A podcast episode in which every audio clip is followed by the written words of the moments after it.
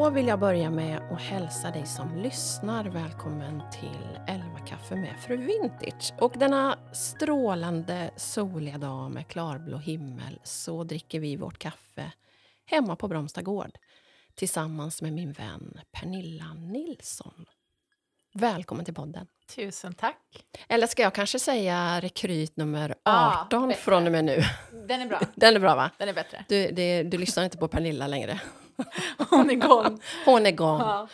Därför att ehm, det är ju faktiskt så att du helt fantastiskt otroligt är en av... äh, Egentligen är det inte så fantastiskt otroligt, för det är ju klart att du är en av de 18 rekryterna i TV4s program Elitstyrkans hemligheter. Vi stämmer bra. Säsong nummer två. Och du var ju med och tittade på första avsnittet Ja, med mig och några till. ja då hade vi lite releasefest. Mm. Hur känns det så här? Det första avsnittet har eh, gått. Ja, men det här var ju inspelat i september, slutet på september, så det känns ju som att det är på tiden. Lite så är det ju. Mm. Ehm, så det känns lite äntligen att första avsnittet kommer och äntligen att jag kan prata om det. Och ehm, så det är kul. Jättekul att eh, jag har fått jättefina ord efteråt Ja. från folk som jag knappt känner. Så det, det är jättefint. jättefint. Ja, roligt. Mm. Vi ska prata jättemycket om detta, inte minst den psykologiska biten som ju intresserar mig mest. Mm. Men eh, först, hur har morgonen börjat? Bra, då började på gymmet.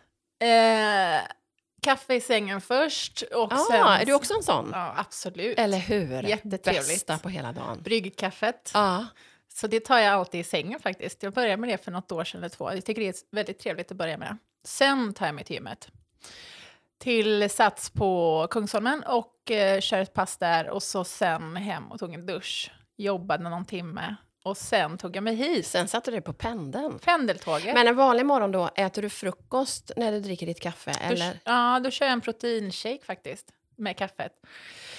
Eh, Och får lite energi innan passet och så sen så kör jag frukost när jag kommer hem. Så det är, en, det är liksom en morgonrutin att du går till gymmet Ja, varje morgon? exakt. Det är en bra rutin. Det är en bra rutin. Kaffet är lika bra. Det säger en del om dig, Pernilla. Fantastiskt. För jag tänker, jag, alltså vi är ju vänner så jag känner dig och eh, inom bara några veckor så kommer hela svenska folket eh, se dig som en tv-kändis och vi kommer veta Ja. allt om dig. Det, tror jag. det är ju väldigt naket och sårbart. Det. ju. Ja. Alltså, men, men eh, sen så, alltså, med all respekt, det är ju inte alla som ser på det här. Jag tänker typ att alla, inte? nej, nej, jag tänker att alla ser på det. Men, det Men efter det här kommer alla se, tror jag. Men, Ja. men tills vi har kommit så långt då, för det här har vi ju sagt är del ett, första podden. Just det. Och sen eh, så har jag pressat dig till att göra ett avsnitt till när, när hela Vi får se. säsongen är slut. Jag kanske inte har några vänner kvar då, så det skulle, jag får se om du står fast för det. Malin. Eh, men absolut, du får väl se på det. Det ska vi absolut göra. Ja. Men du, eh, för den som inte ännu då känner dig, vem är Pernilla? Rekryt nummer 18. Ja.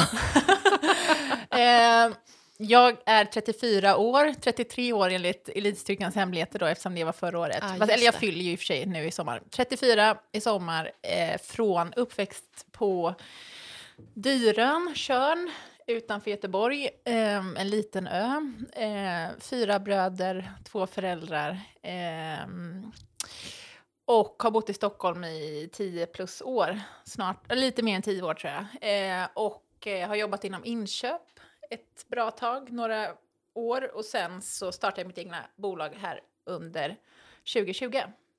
Och som är sålt nu. Och nu startar jag ett till här. Jag tycker det är Underbart. väldigt- så det- Entreprenören Nej, men jag, jag har gått ut med att jag är det nu. Det är väldigt Ja. eh, jag tycker att det är blandade känslor, men jag säger det. Jag är ingen entreprenör än, men jag är på väg att bli. Och då kan jag liksom claima det, tänker jag. Ja, men såklart. Innan jag är det. Men du, har du, alltså träning och kost och så är ju en väldigt stor del av ditt liv. Är det något du har jobbat med?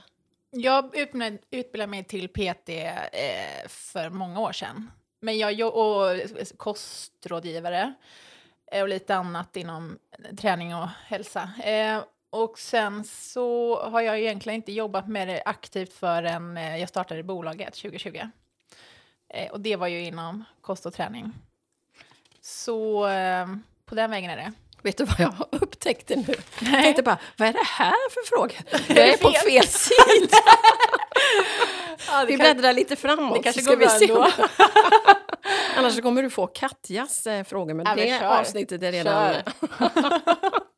Vad roligt att jag inte märkte det förrän nu. Ja, Gott kaffe förresten. eller hur? Elva kaffe egna. med Fru Vintage. Jag gillar det. Jag ska testa det, jag har inte druckit det än. Men Nej. eh, det står, det är så fin förpackning också, så Det jag vet inte om jag vill öppna den än. Men du kan öppna det och sen kan du liksom sippa igen det, för det är en sån här Ah. sipp, Okej, så det håller sig. nice. Det man ska tänka på när man dricker mitt kaffe det är att man inte ska överdosera.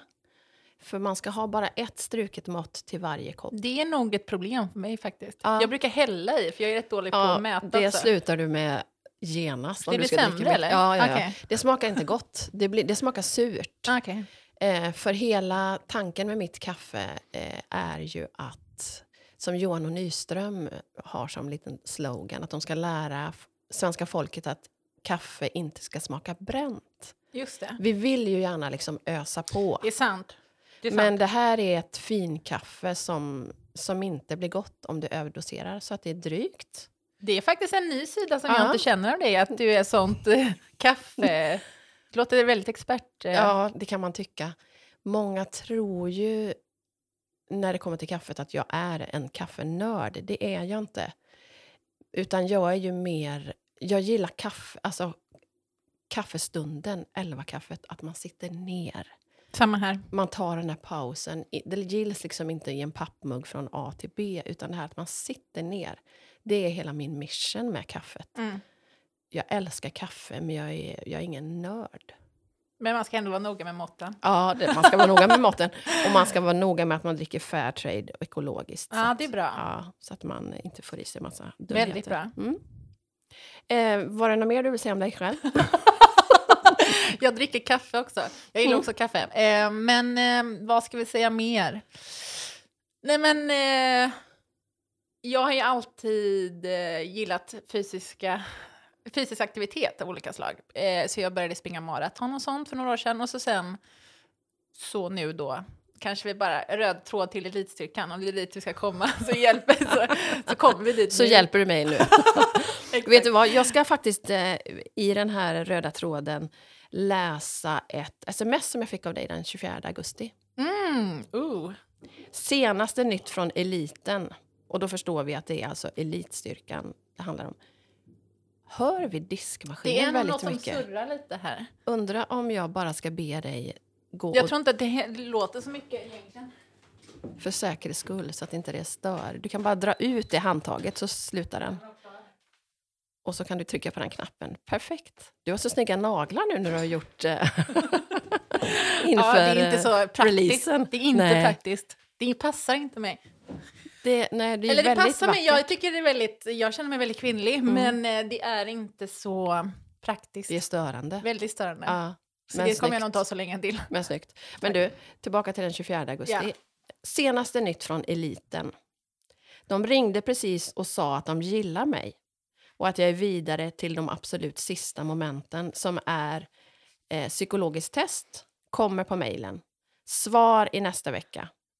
Lång process för en otålig Pernilla. Det var väldigt mycket detaljer där kan Det var tycka. väldigt mycket detaljer. Det var inte så att du frågade efter dem heller, men jag hade en liten skara, en klick, som fick dela. Eftersom jag är singel också, jag glömde säga att jag är singel, men jag tycker att det är viktigt att eh, göra livet ihop med Underbart. vänner och Och det, var ju, det är ju det som gör det extra roligt. Ja, men det är därför jag bjuder in, så här, för jag, det är ingen som kommer fråga mig hur det gick. Så jag tänker att då kan jag lika gärna Det är bäst att föregå. skickar ut. Exakt. Men, men ehm, här hade du ju kommit en bit i processen och vi ska Just det. prata om processen också. Ja. Men min första och största och viktigaste fråga är ju varför gör man en sån här sak? Det finns ju ingenting i mig som ens skulle komma på tanken och anmäla mig till den här galna utmaningen. Jag pratade med din dotter i bilen och hon, hon var lite Ja, så här, skulle kunna Hon tänka skulle mycket sig. väl kunna göra det. Likadant min stora syster är ju också en sån som går igång på såna här Exakt. saker. Och Mackan, han, tror, han är helt säker på att han skulle ha vunnit om han stod är det sant? Ja, då får vi se här nästa säsong. Ja, men precis. Nej men varför? Är, jag har ju velat bli officer länge. Jag gillar ju, elit, eller jag gillar ju eh, Försvarsmakten.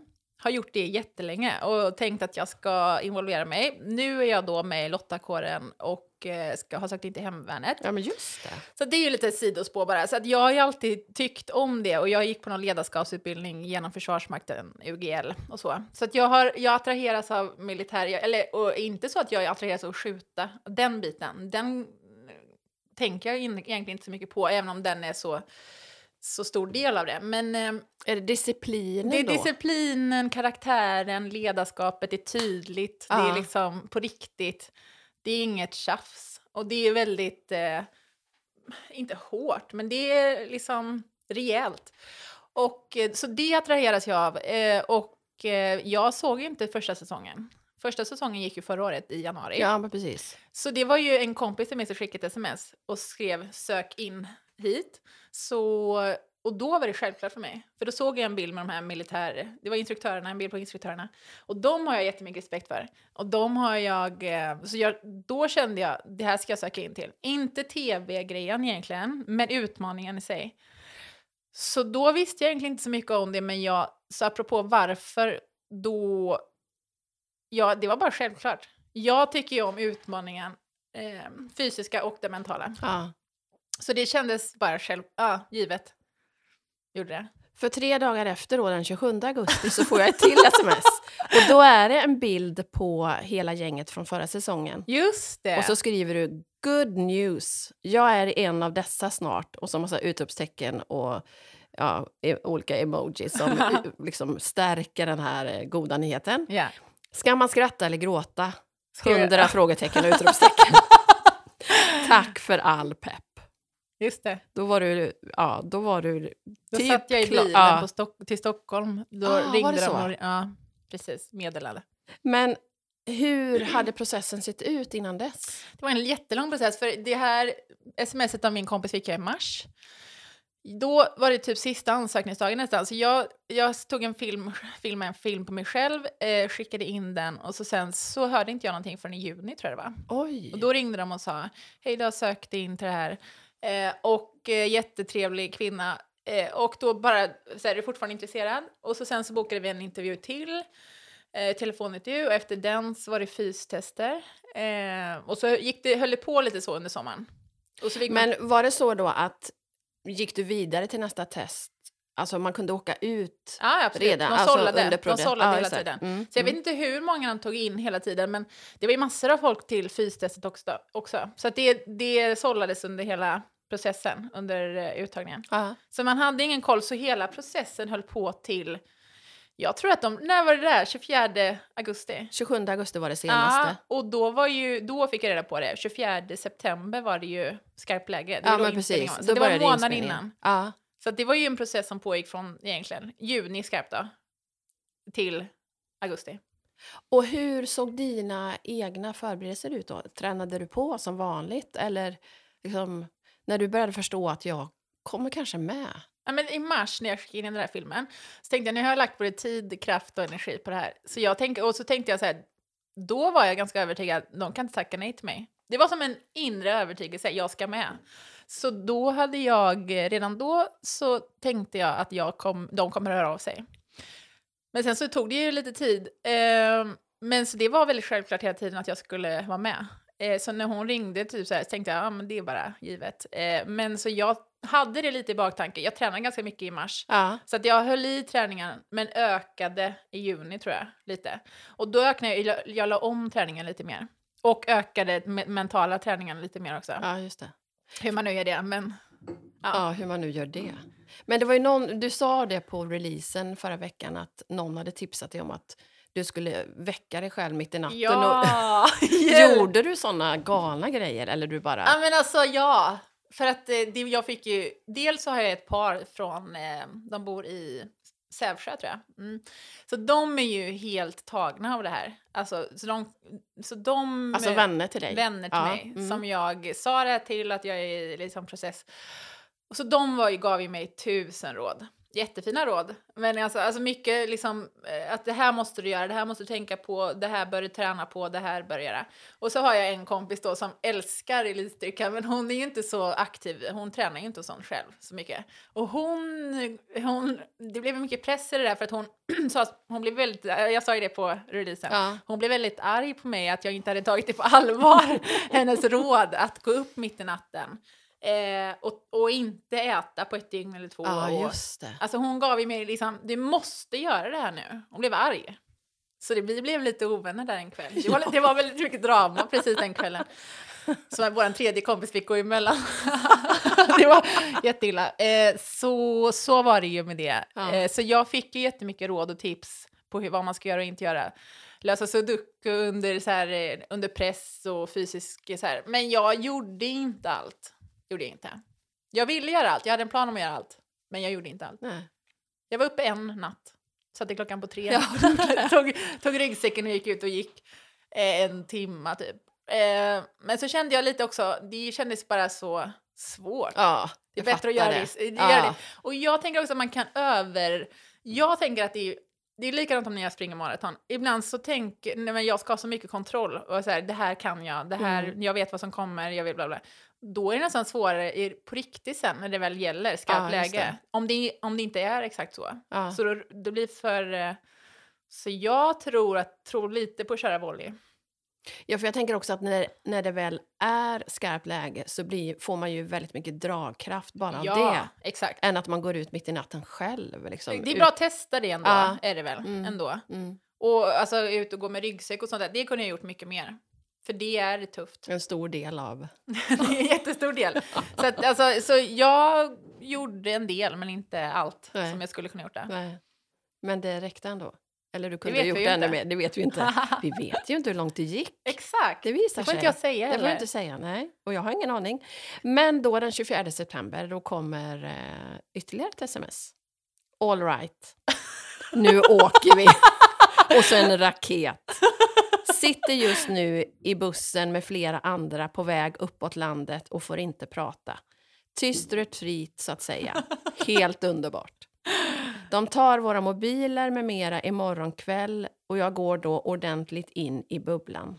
Imorgon fotografering, intervju med mera. Mm, resten Det- väntar det- vi med tror jag. det är så roligt, Marlene, att du har...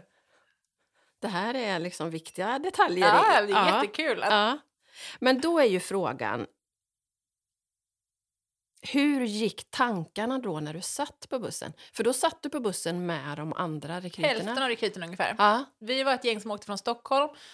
Och så var det ju vissa som kom med tåg sen, eh, senare under dagen. Men då blir det ju lite, då blir det ju konkurrens genast i mitt huvud. ja Då tänker jag så här.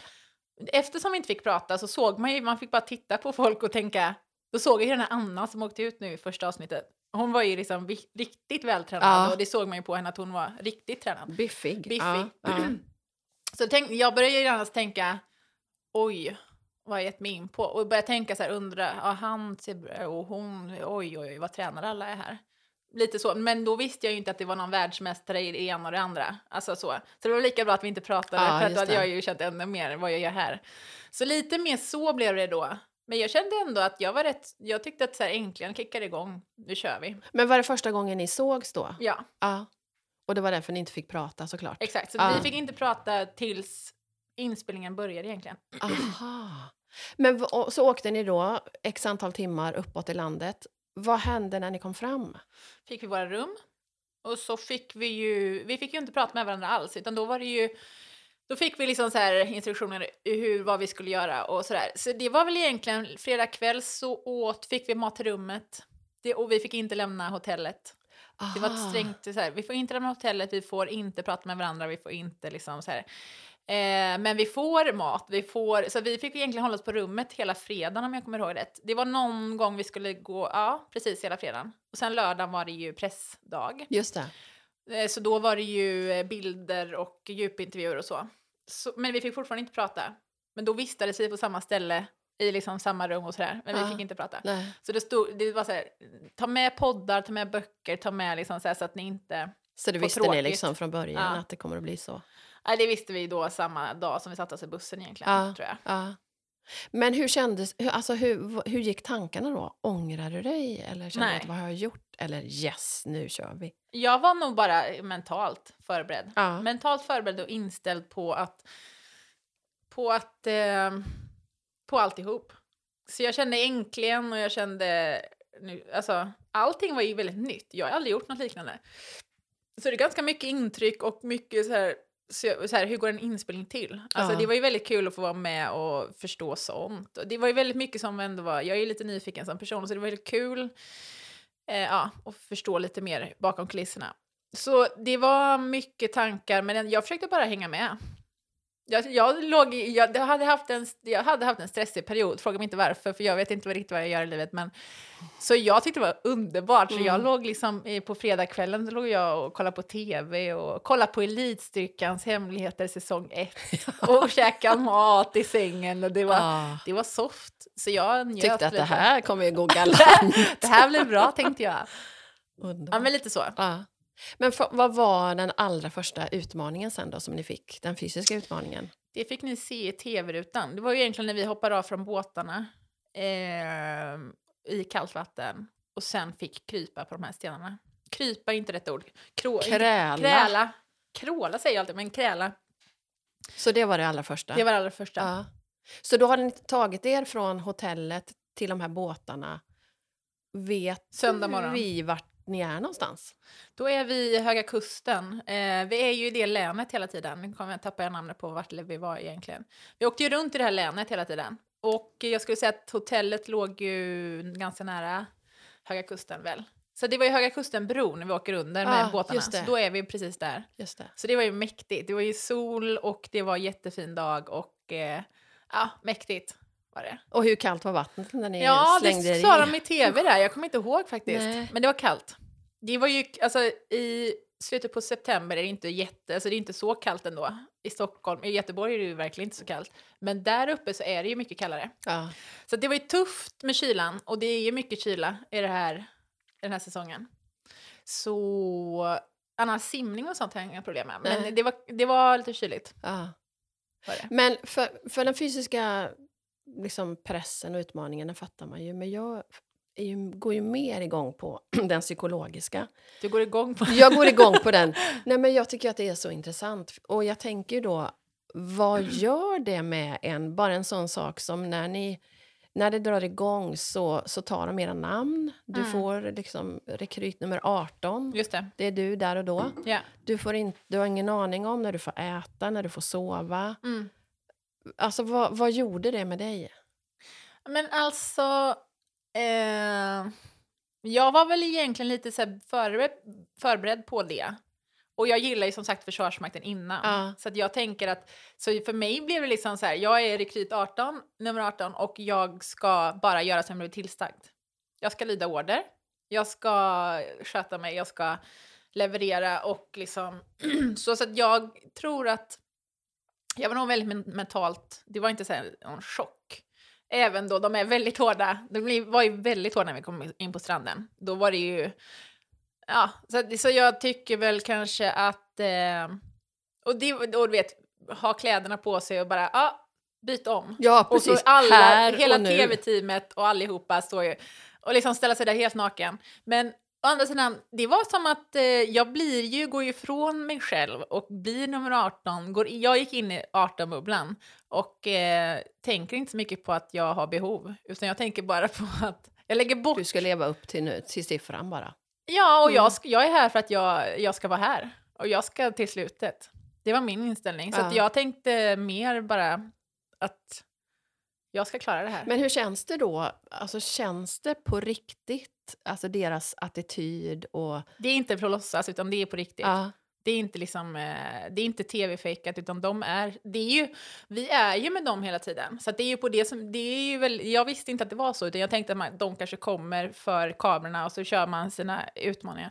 Men vi är med dem hela tiden. Aha. Så de är ju liksom, de är med oss hela tiden och eh, ger oss uppgifter och order och så vidare. Så det var väldigt häftigt och de är ju, alltså jag ser ju verkligen upp till dem.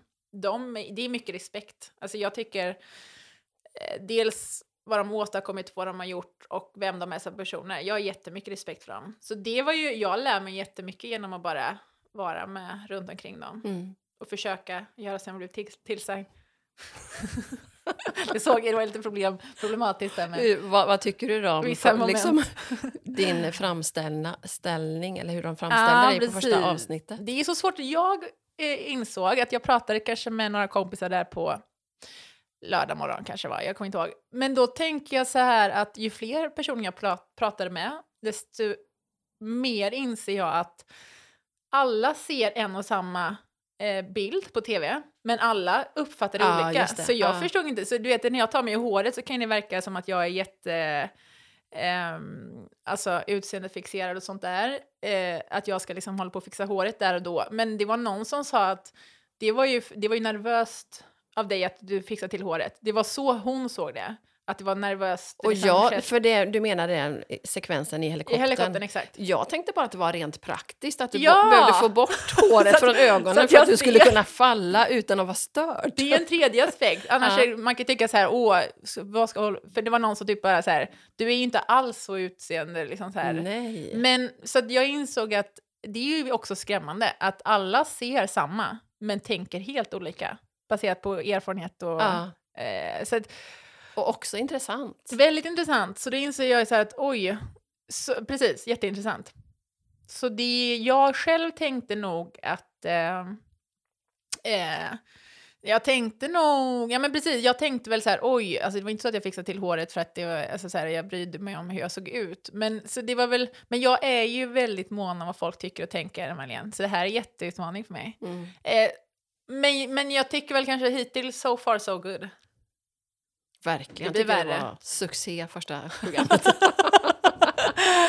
ja, det blir värre. Jag, jag förstår det. Ja. Men för första då, det var ju bland annat det här att, att några av er skulle falla från helikoptern. Vi myglare. Ja, ni myglade var jag, just det. För Det var straff. du myglat Det var straff. när du krälade. Ja. Ja, just det. Då har redan förträngt det. Och så krälade ni över stenarna och så blev ni väckta mitt i natten för att springa då med tunga ryggsäckar och ni fick bära någon stora s- eh, Stockar och grejer. stockar och grejer. Mm. Eh, och bära varandra Ja. på ryggen. Var det något mer första avsnittet? Eh, ja, nu... Vi bar... Vi upp med stenarna, stenarna, helikoptern och så sen precis bära varandra. Ja, just det. Ja. Ja. Och sen fysen på natten. Vilket var värst av de här olika momenten? då? Stenarna. Ja, det var det. Ja. Alltså helikoptern är ju jätte... Den var ju obehaglig. Jag tänkte så från början att åh, wow. Vad bra att jag får göra det här, tänkte Ja, jag när den ja, flög in där. För det ja. var väldigt mä- mäktigt, för då kom ju Slam sen med helikoptern. Det var en väldigt häftig scen. Det var mäktigt var det. Och jag har aldrig så här gjort sånt, så jag tänkte så här, wow. Fy vad bra att jag myglade. Nej jag skojar, inte riktigt så. Men alltså så att jag fick göra det. Men, så, men när jag väl kom upp, för de tog ju mig väldigt sent. Och då hade jag stått och tittat på alla, så då blev jag väldigt nervös. Men det går ju rätt fort ändå. När man väl, det är liksom, den frekvensen är ju rätt snabb. Men vi höll ju på och, med de här stenarna, det var ju en evighet. Och det, så det var vä- väldigt jobbigt och gjorde otroligt ont. Ja, det måste ha Vi hade gjort blåmärke allihopa efter. Ah. Liksom så här. Och sen just frekvensen när jag blir, när vi bär varandra så var det väl egentligen Anna som fick bära mig mest, tror jag.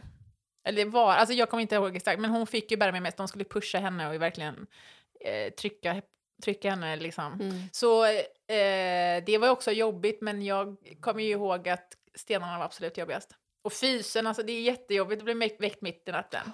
Det var första gången vi blev väckta mitt i natten också, men eh, det fick vi ju vara med om flera gånger. Så att, eh, Men vad tyckte du var värst? Att, att ni fick för lite sömn eller att ni fick för lite mat? så maten hade jag inte så problem med, för jag åt väldigt oregelbundet innan. Den var jag faktiskt duktig på ändå, och försöka slå bort lite sådana här eh, eh, hungerkänslor och sånt. Så jag åt lite oregelbundet åt i och för sig ganska mycket, eh, gjorde jag på slutet för att äta upp mig lite. Eh, men jag tycker nog Jag att... tyckte de väl att du var för tunn, va? Var det inte så? Jo, men det sa Att de ju typ, efteråt så sa de det typ till alla. Ja, okej. Eh, bara för att vi skulle utöka underutsfett. Ja. Eh, Och det var ju positivt, så jag tänkte så här, det är ju bara att äta upp sig. Jag bryr mig inte liksom, om jag skulle se stor ut i tv. det är bättre, bättre att ha hull när det väl gäller, så Ja. att det inte är det jag faller på. Men så jag hade faktiskt inte problem med maten. Utan det är sömnen Det var då som någon värre. gång som jag var hungrig, men det var ju vissa som var hungriga första dagen. Jag kände inte det då. För jag stängde nog av. Men och sömnen, ja på något konstigt Första natten fick vi ju jättelite sömn och så här, men sen så typ andra natten. Det var någon gång som vi fick väldigt sammanhängande sömn. Så jag kände att jag hade nog jätteflyt där. Men det var ju en som låg och, och um, snarkade precis bredvid. Aha. Men jag tror ändå, alltså det är ju jätte, det är ju bara det vi gör. Det är ju inte så, så att vi i, i, i, det var inte så att vi var i min eller din vardag och hade massa andra, andra Nej, saker att hålla koll det. på. Så Nej. vi gör ju bara en sak. Vi ska bara göra det Ja, vi blir just det. tillsagda. Så på det sättet så är det väldigt eh, nice, härligt. Och bara vara i nuet. Så jag vet inte riktigt, jag tror, alltså så här, det var ju jättejobbigt alltihop. Hel, helheten var jobbigt, men jag kan liksom inte e- säga vissa element som Nej. eh, kost eller Nej. Men med det sagt så var det ju väldigt alltså, häftigt att få pressa sig så mycket. Så det är svårt att säga vad som var värst. Ja. Hur var, hur var liksom stämningen mellan er rekryter? Mm.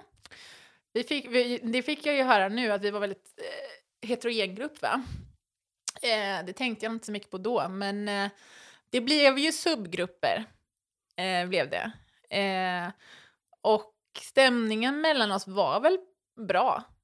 Men det var ju saker under som pågick. Alltså det är alltid så att man ska hitta sin plats i gruppen och sådär. ja. Men ehm, det var inget, alltså det blev inget, eh, inget intriger så. Eh, Men men, då- det blir lite, ja, okej, ja nej.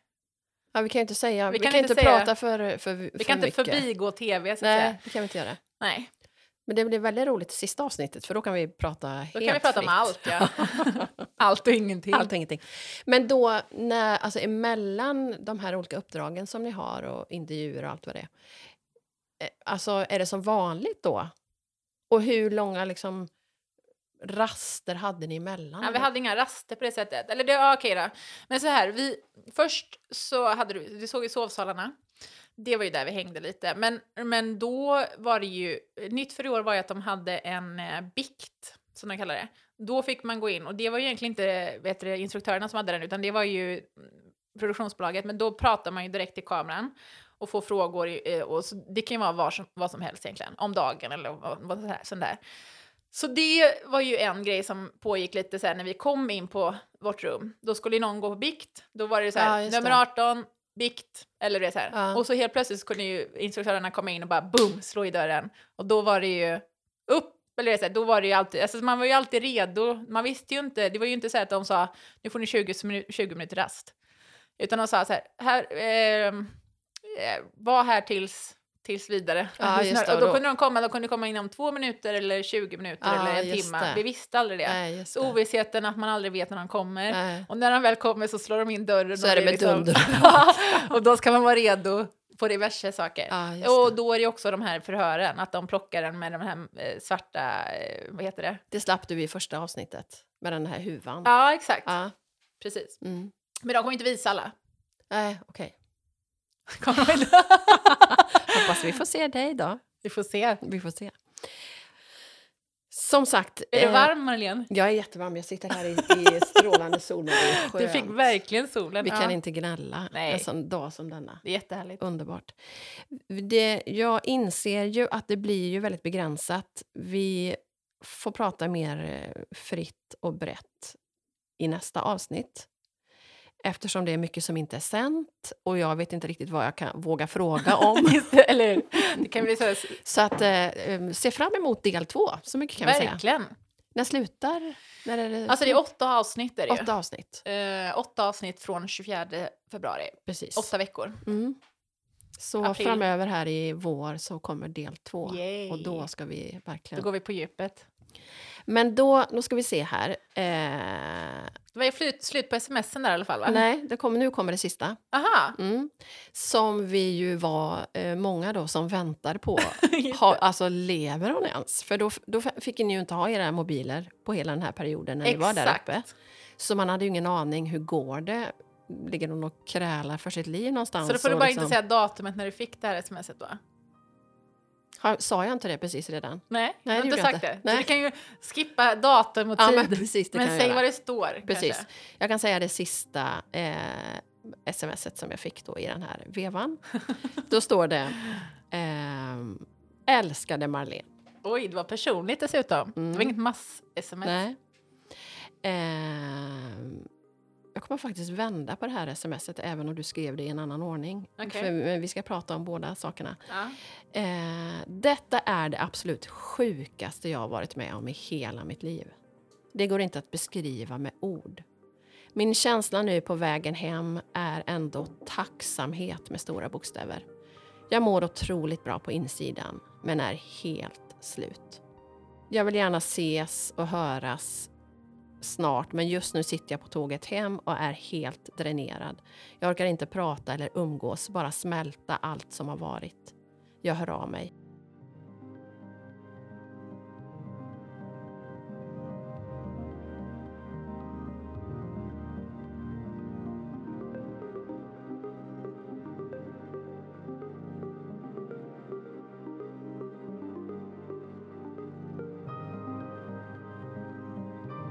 Jag kan inte nog tacka dig för att du bett för mig under, de här, under den här tiden.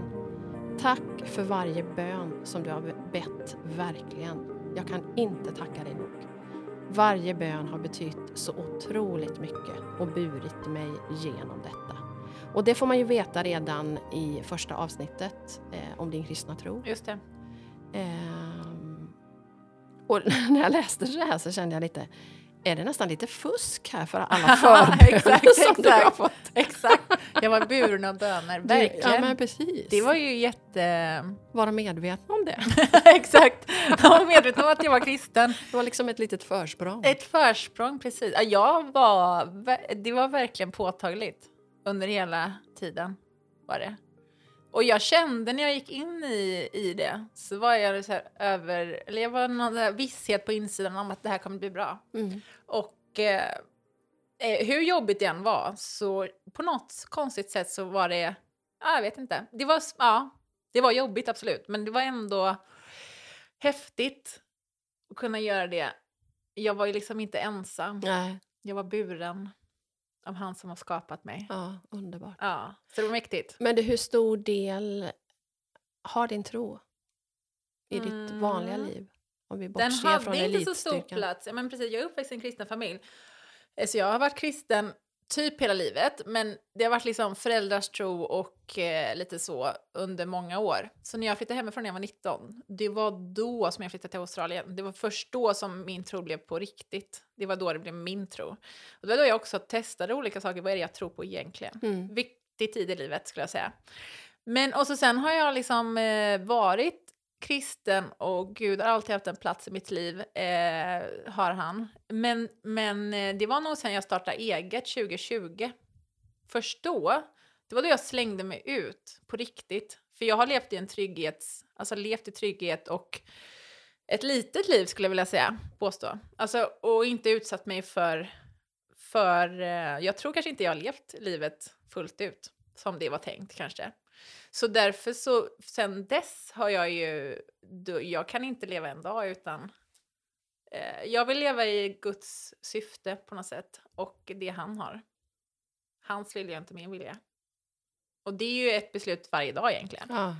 Så, men så som svar på din fråga så är det väl först sista året, framförallt sista året, det är väl då Gud har fått ännu mer plats i mitt liv, men ändå kanske två åren då. Men du har ändå haft din tro liksom Ja, hela, ända sedan barnsben. Om man Säger Absolut. så. Mm. Eh, men den har ta- tagit mer plats och får ta mer plats och är en större, mycket större del av mig. Hade jag varit med i Elitstyrkans hemligheter för typ tio år sedan så hade jag kanske inte sagt att jag var kristen. Så kanske det skulle vara. Mm.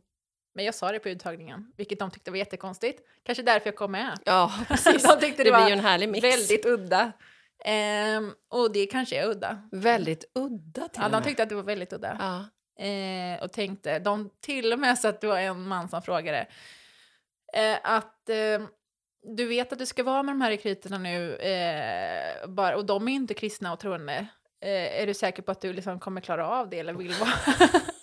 så jag kände att ja, jag kan klara av det. Men, så, men de var inte van, de var, kände liksom inga tror jag, kristna så.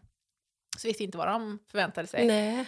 Eh, Alltså hur tänker man då att kristna de umgås bara med varann? Ja, eller? kanske. Och att vi är lite udda. Hur geda mig? Kanske. är du udda, Marlene? Ja. Ja, det är men det, finns intressant. väl, det finns väl förutfattade meningar och ibland stämmer och ibland stäm- stämmer de inte. Så Ja. de visste nog inte exakt Nej. på vilken, på, på vilken skala de hade mig riktigt. Nej. Så det får vi väl se om, om jag eh, alltså eh, liksom på något sätt stämmer in i deras mall. Det, vi, Det visar sig under det resan visar menar sig under resan och det är Mm. inget som jag kommer få reda på kanske. Men eh, det var intressant i alla fall. Mm, mm. Eh, ja. Jag har eh, vid några tillfällen när jag har slängt ut eh, liksom, möjligheten till mina följare på Instagram att ställa frågor som eh, jag ska prata om i podden. Mm. Så är det flera gånger eh, folk som har skrivit jag är inte själv troende men det skulle vara jätteintressant att veta vad betyder tron i vardagen för människor? Just det. Vad skulle du Var svara det på fråga? det? Eh, det är ju egentligen, eh, de här frågorna fick jag ju också under releasestyrkan. Men det, och jag tycker det är så svårt att prata om. Om jag ska Ja. vara helt ärlig tycker jag att det är svårt att sätta ord på saker ibland. Eh, men jag skulle säga att det största är väl egentligen att vakna upp med ett syfte.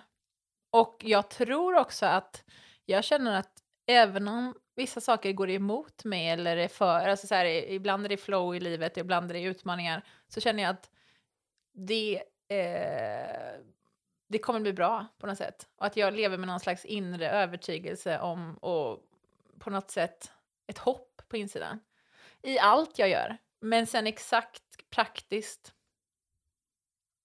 ter det sig på olika sätt tror jag. Mm. Men eh, det är nog hoppet kanske ändå som är det stora. Eh, och jag växte upp i en miljö där det var väldigt mycket regler och lagar. Eh, att jag fick inte göra det ena och fick, skulle göra det andra. Så det, och det sitter djupt rotat i mig. Eh, men Jesus är ju kärlek framför allt. Men eh, alltså, eh, med allt vad det innebär. Och eh, någonstans vill jag väl leva det livet som han har för mig eh, mer och mer.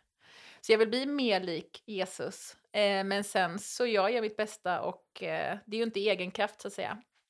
Så att säga, utan det är ju, ja. Jag får lägga ner lite av mig själv och så sen bli mer lik Jesus varje dag. Mm. Det är mitt, liksom, men sen hur det är, ingen aning. Jag går fortfarande förbi hemlösa på gatan, eh, många gånger. Alltså, och så, att, så man, vissa säger typ att kristna ska vara bättre hit och dit. Eh, jag är absolut inte bättre. Och det vill jag vara transparent med eh, i mitt liv, för jag är absolut inte bättre. Snarare tvärtom. Men jag vill inte vara, alltså inte vara bättre, men jag vill vara... Jag vill ändå... Jag vill leva med ett stort hjärta. Ett stort hjärta och vara generös på det ena och det andra sättet. Eh, och det ska ju på något sätt ändå visas i handling, så jag Mm. jobbar på det. Men ja, i egen kraft kommer jag aldrig klara det, som sagt. Om det var svar på frågan. Mycket bra svar. Det är svårt. Nej, men, ja, men det är svårt. Men, men jag, jag tänker utifrån mig själv. För man får ju ofta de här fördomarna då, som, Absolut. som du berättar nu. Eh, ja, men att man skulle vara så udda och så konstig. Och kanske är det så att folk har träffat udda, konstiga människor i bak i tiden och så har de råkat vara kristna. Jag vet inte vad det liksom... Men det är väl också att, att det lite grann har blivit... Alltså jag tror att många har den felaktiga bilden att tron handlar om en massa saker man inte får, man inte ska. Mm. Medan tron för mig är ju framför allt, inte minst i dagar som är nu när hela världen svajar och man vet inte riktigt hur det kommer att utveckla sig, så är tron, alltså själva grunden för den, det är ju hela ens trygghet på något sätt. Mm. Och det är ju, i alla fall för mig och säkert, säkert för dig också, det största och viktigaste Mm. i den kristna tron. Sen är man en vanlig usel människa Mm. Eh, som vill göra sitt bästa, som de flesta människor vill. Mm.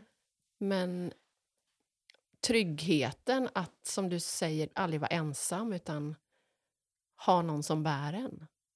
Det är många som... Jättebra att du kommer in på vart vi än- ändå är i världen. För, jag, bara för att recappa lite på kriget som pågår. Det var ju också något som var jättesvårt. Det kom samma dag som Ja, Elitserien-premiären. precis. Och det känns nonchalant någonstans att bara eh, på något sätt köra premiär av ett tv-program med med militärkläder när krig pågår på riktigt. Det tycker jag har varit väldigt svårt att förhålla sig till nu de här dagarna. Och det är någonting som jag fortfarande bär med mig och eh, vill liksom, jag försöker göra det jag kan, alltså och så, men eh, det kanske framstår som att jag, inte, som att jag är i min elitstyrka-bubbla, vilket jag absolut inte vill vara, för att det, det, är liksom, det är på riktigt, livet är på riktigt. Ah, Och människor går igenom fruktansvärda saker. ah. Så det känns, ehm, det känns eh, lite, jag ska inte säga att tajmingen är fel, för att det är aldrig timing för krig. Nej. Eh, Liksom så att, men det var hemskt att det kom precis nu, eh, och ja, det blev bara väldigt konstigt att prata om elitstyrkan när krig pågår. Så det tycker jag är bra att du plockar upp den faktiskt. För det var ju också ett sms som du skickade då på morgonen. Ja, just det. Att- Mycket sms. Marianne, stackars dig ja, nej, alltså. men det är ju fantastiskt med sms för då har man ju kvar det. Ja men verkligen, jag tänker typ inte på allt jag har skrivit. Men, Nej. men, Men då sant. var det just det, kan jag verkligen göra det här? Hur Just ska det. jag kunna stå i militärkläder Ja, och prata om något så liksom, trivialt? exakt. För det blir det ju verkligen då när, när ett krig utbryter. Alltså det är ju, verkligen. och det har jag också märkt i sociala medier och i mitt flöde. Att det är hela tiden en avvägning. Verkligen. Vad kan jag skriva? Är det verkligen läge att lägga ut ett, sam, ett betalt samarbete till exempel samma dag som kriget bryter ut? Men då var det någon som skrev, någon som har en så kallad influencer. Jag vill inte kalla mig för det. Men Även an- du är det. Ja. Eh, jag vet inte, jag gillar inte det ordet riktigt. Jag vet inte varför. Men i alla fall. Då var det någon som, som gick ut och skrev just det att hon hade blivit påhoppad den dagen för hon hade lagt ut ett Mhm. betalt samarbete. Och då menar hon på att men gå till dig själv, har du stannat hemma från jobbet idag? Mm. Det gör ju inte folk utan det, det är ju man ett jobb. det, exakt, ja, men exakt. precis. Det är ju den inkomsten man har. Verkligen. Sen, sen tycker jag att det har varit ett, ett väldigt... Det är många som har lagt ut olika länkar där man kan vara med och bidra. Och den ena skriver vi måste lägga ut fantastiska härliga bilder för, för våra liv måste fortsätta. Mm. Och på något sätt så är vi ju inte hjälpta. Alltså vi hjälper ju inte det ukrainska folket genom att inte liksom fortsätta leva våra liv, men göra det Respektfullt. Ja, typ, respektfullt, precis. Ja, det är svårt. Det är jättesvårt. Men det, det var har väldigt varit klurigt de här dagarna. Otroligt. Jag fick ju ett jättefint samtal på fredagen då, fredag eftermiddag, av en eh, rekryt i årets säsong. Så ringde mig och bara Pernilla, du sa ju att du var med i Lottakåren, eller du var i något engagerad. Så här, jag vill åka ner. Kan inte vi åka ner till Ukraina? Kan vi inte göra det rik- alltså på riktigt i handling liksom? Och, och den här kvinnan, mycket, alltså otroligt respekt till henne. Eh, och så jag kollade upp lite vad man kan göra, men det är lite, alltså det är ju jättesvårt. Ja. Det är ju inte så att vi är utbildade och Nej. eller så här, men jag älskar att hon ringde mig och frågade, kan vi inte göra något praktiskt? Ja, Jag kan sätta mig på ett flyg idag. ja, Det är respekt. ja, men verkligen. Otroligt eh, inspir inspirerande, men alltså mäktigt när det går till handling också och inte bara ord. Det är lätt att lägga ut en post eller lägga på den här ukrainska flaggan. Något som jag också gjorde, det kanske är jätte... Det var också något så här dålig timing. Jag bytte min bild på, på Facebook här, apropå då sociala medier och annat. Eh, bytte bild till min elitstyrkan-bild. Jättedålig timing. Ja, bytte den på fredag och så tänkte jag så här, jag ska göra som alla andra och lägga på ukrainska flaggan. Det blev ju jättekonstigt. Ja, men En det, militärbild plus... Ja, just det. för då var du det. militärklädd på den bilden. Ja, det, Ja. det, det är mycket att hålla koll så, här, så att, eh, apropå respekt då. Ja. Innan vi går vidare så tänker jag att faktiskt att jag ska slänga in eh, swishnumret till Läkarmissionen som ju är en organisation som jag har stort, stort förtroende för. Jättebra. Just för att jag har jobbat med dem väldigt nära. Eh, man kan swisha valfri summa till 90 00 217. Och då är det så att Läkarmissionen stöder ett arbete i Ukraina sedan många år där man ehm, eh, tar hand om barn som är föräldralösa. Fattiga barn som inte har föräldrar. Eh, och det kommer ju inte minska i och med kriget. Så bra. Så swisha valfri summa. Sen vill jag också ehm, tipsa om numret till som vi gick ut med som, som kyrka, den kyrkan som du och jag går till. Mm. Där vi praktiskt kommer att hjälpa ehm, med mat och kläder och förnödenheter. Man ska på något sätt ta sig in via Polen. Mm. Och sen har vi också en kyrka i Ukraina som är händer och fötter och som kommer att ta emot de här pengarna. Mm. Så du kan också swisha till 123 351 7844. Och båda de här numren då ska ju såklart märkas med Ukraina, så är du med och bidrar. Viktigt. Bra så att du viktigt fick. och så bra. Superviktigt. Ja. Jag tänker att vi ska börja knyta ihop den här lilla säcken, för vi, i alla fall jag är superhungrig. Jag har inte käkat någon frukost. Oj, Ja, hoppsan. men jag kör ju lite så period, Medvetet, okej. Ja, medvetet. Ja. Lite periodisk fasta ibland. Men du, framåt Pernilla, vad händer nu? Är det liksom saker du inte kan berätta för att nu är det det- mycket. nu är det I mycket... pipen. Ja, Nej, det har jag alltid. Men, Ja, det har eller på något sätt. Så det är inte, men men ehm, jag håller på med olika projekt. Men de kan vi nog kanske prata lite senare om. Ja, eh, om jag ska hit del igen. nummer två. Ja, Ja, det blir precis. mer konkret då. ja. Eh, men råstyrka existerar. Just det, gå Jag vill in inspirera. på Instagram och Jag vill följ inspirera. Pernilla på råstyrka. Ja, det är ett varumärke. understreck Pernilla. Snyggt. Mm. Rästyrka till. Rästyrka till och med. Det blir automatiskt. Precis. Exakt. Ja, det är ditt nya varumärke. Ja, Ja, spännande. Det jag får du berätta mer inspirera. om. Ja, exakt. Vi tar det då. Ja, det gör vi. Men känner du att den här eh, erfarenheten eh, alltså kommer att hjälpa dig framåt? Dum fråga, det är klart den kommer att göra. Jag hade jag faktiskt ett just- samtal med en rekryt från förra året som eh, aldrig skulle rekommendera någon att göra det här. Och mådde väldigt dåligt efter, först, alltså efter erfarenheten. Aha. Och hade aldrig gjort det igen. Eh, så, och det fick jag reda på när jag kom hem. Då tänkte jag så här, det är kanske är dags att uppsöka psykologen då. För jag vet inte, alltså efter tv framför allt då. Eh, så jag vet inte riktigt vad som komma skall. Det beror ju på hur de vinklar mig och så. Eh, men jag ångrar ingenting. Och jag skulle göra om det i varje dag. det. Eh, och eh, känner mig starkare och så än någonsin. Och just alltid när det är som tuffast. Och det är lite jag vill slänga med faktiskt för tacksamheten. Jag är jättetacksam och jag tänker att då när, jag, när man inte har någonting där och vara tacksam för det man har då. Alltså alltid bära med sig tacksamhet och alltid tänka på det jag har och inte på det jag inte har. Så livet nu efteråt har blivit, eh, jag är ju, var ju tacksam där och då, var tacksam innan, men ändå att vara tacksam i livet för det vi har. Mm. Eh, så, så det är väl, eh, jag har med mig många saker, men det är väl en sak som eh, har blivit ännu mer påtaglig. Och som sagt, inte minst i dessa dagar. Otroligt tacksam Ja. för att få leva i ett land i fred. Ja, Verkligen. ja.